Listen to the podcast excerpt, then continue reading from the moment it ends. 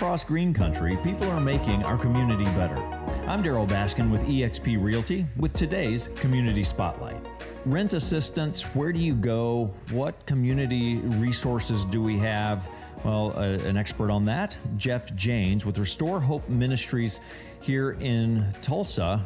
Jeff, tell us, there's a lot happening right now. We've got eviction moratoriums and people in transition with jobs, and uh, you've always had a very uh, vital role in helping people uh, pay rent, uh, rent assistance in some of these crisis transactions or transitions. What's it like now? And what do you do? Well, it, you know, we've been helping with rent assistance for, for 25 years. And, and, you know, a couple years ago, we had our biggest year ever, we thought. It was $305,000 in rent assistance. And, you know, our grant money at that time was about 200000 So we had to dip deep into reserves to, to help. I said, that's not sustainable. Wouldn't you know, the next year, last year, uh, we saw an 1100% increase in, in our rent assistance. So last year, you know, things were, were, were going as pretty normal until obviously everything hit with COVID in, in March and uh, the court shut down. Everything kind of uh, fell fell down at once. We used that time to do some research to prep and, and, and build up our capacity. From May 1st until the end of the year last year, we helped with nearly 3.5 million dollars in rent assistance, and wow. you know it was an incredible incredible opportunity to help. You know I feel a little bit you know in the book of Esther it says that that uh, Esther was there perhaps for such a time as this. You know we really feel that that all of that prior work helped us to prepare uh, for such such a time as this. Although who could prepare for for COVID and for 2020? So uh, let's talk about the difference between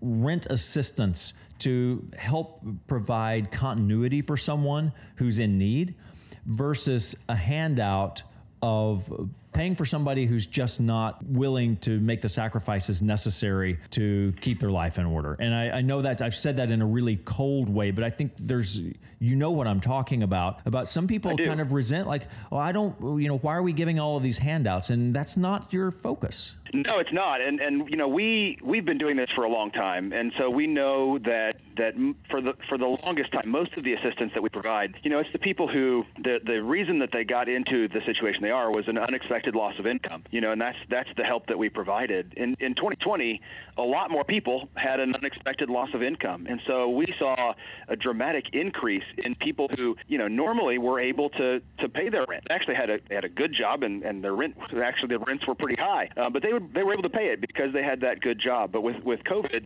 uh, the impact was just so widespread that you know 75% of the the evictions filed once the courts reopened 75% of those evictions were first-time filers. They, they had not been, they've never been filed on before. So we're not talking about the people who were in kind of a cyclical need, in kind of a generational sense of poverty or crisis. Uh, these are people who had never had to ask for help before. You know, actually had a, a, a gentleman reach out to me on LinkedIn, um, and not the best way to reach out for rent assistance, but he was actually not reaching out for rent assistance. He was reaching out to say thank you. We had, we were able to help him. Um, he had lost 80% of his income, and he needed help. You know, he wasn't he wasn't used to, to needing to, to ask for help. This was a, a guy who thought he had, you know, everything was, was steady, and then COVID just had that widespread impact, and so he needed help. Thankfully, we were able to keep him and his family um, housed and safe at home, and and you know, his story is just one of many stories uh, just like that. Most of the people, you know, obviously there there are definitely some people who who don't put in the work, who don't put in that,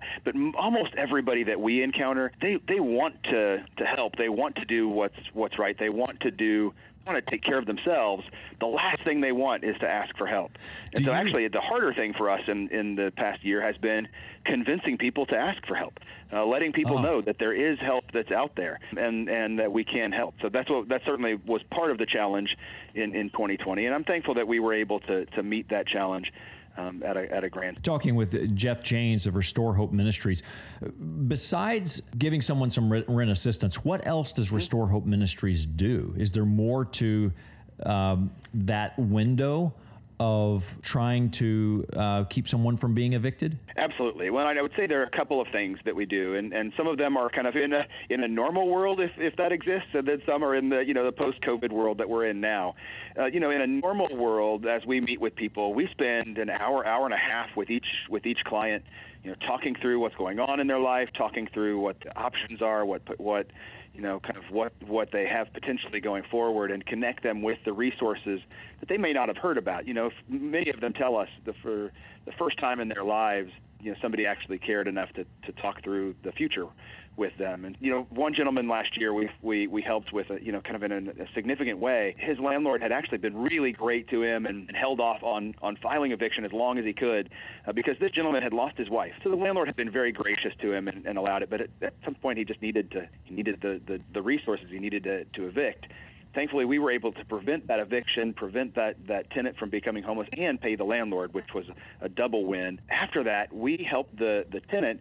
He didn't even know that he was eligible. He's a veteran. He didn't even know he was eligible for a number of different veterans programs, veterans groups that he could connect with. You know, not only he was in tears receiving our assistance, and the landlord was pretty happy too, but um, but he was also able to connect with those other resources that are out there for him that he just didn't know about. And so certainly that even in a normal world, that's what we do. But in a in a post-COVID world, we try to do that. And and one of the things that that we have really tried to grow in in the last couple of years, especially, is to build that network of partners uh, that we can collaborate with. That when we help somebody, we're not just it's not just Restore Hope that's helping them, but we're connecting them to the other resources in our community uh, that might be able to help them. You know, the reality is almost none of the problems that, that we see that are, that cause uh, people to be behind on their rent or cause people to face eviction, most of those are not individual problems. It's not that one thing happened to that one individual or that one family. It's usually a community-wide, a bigger issue um, that has led to that situation.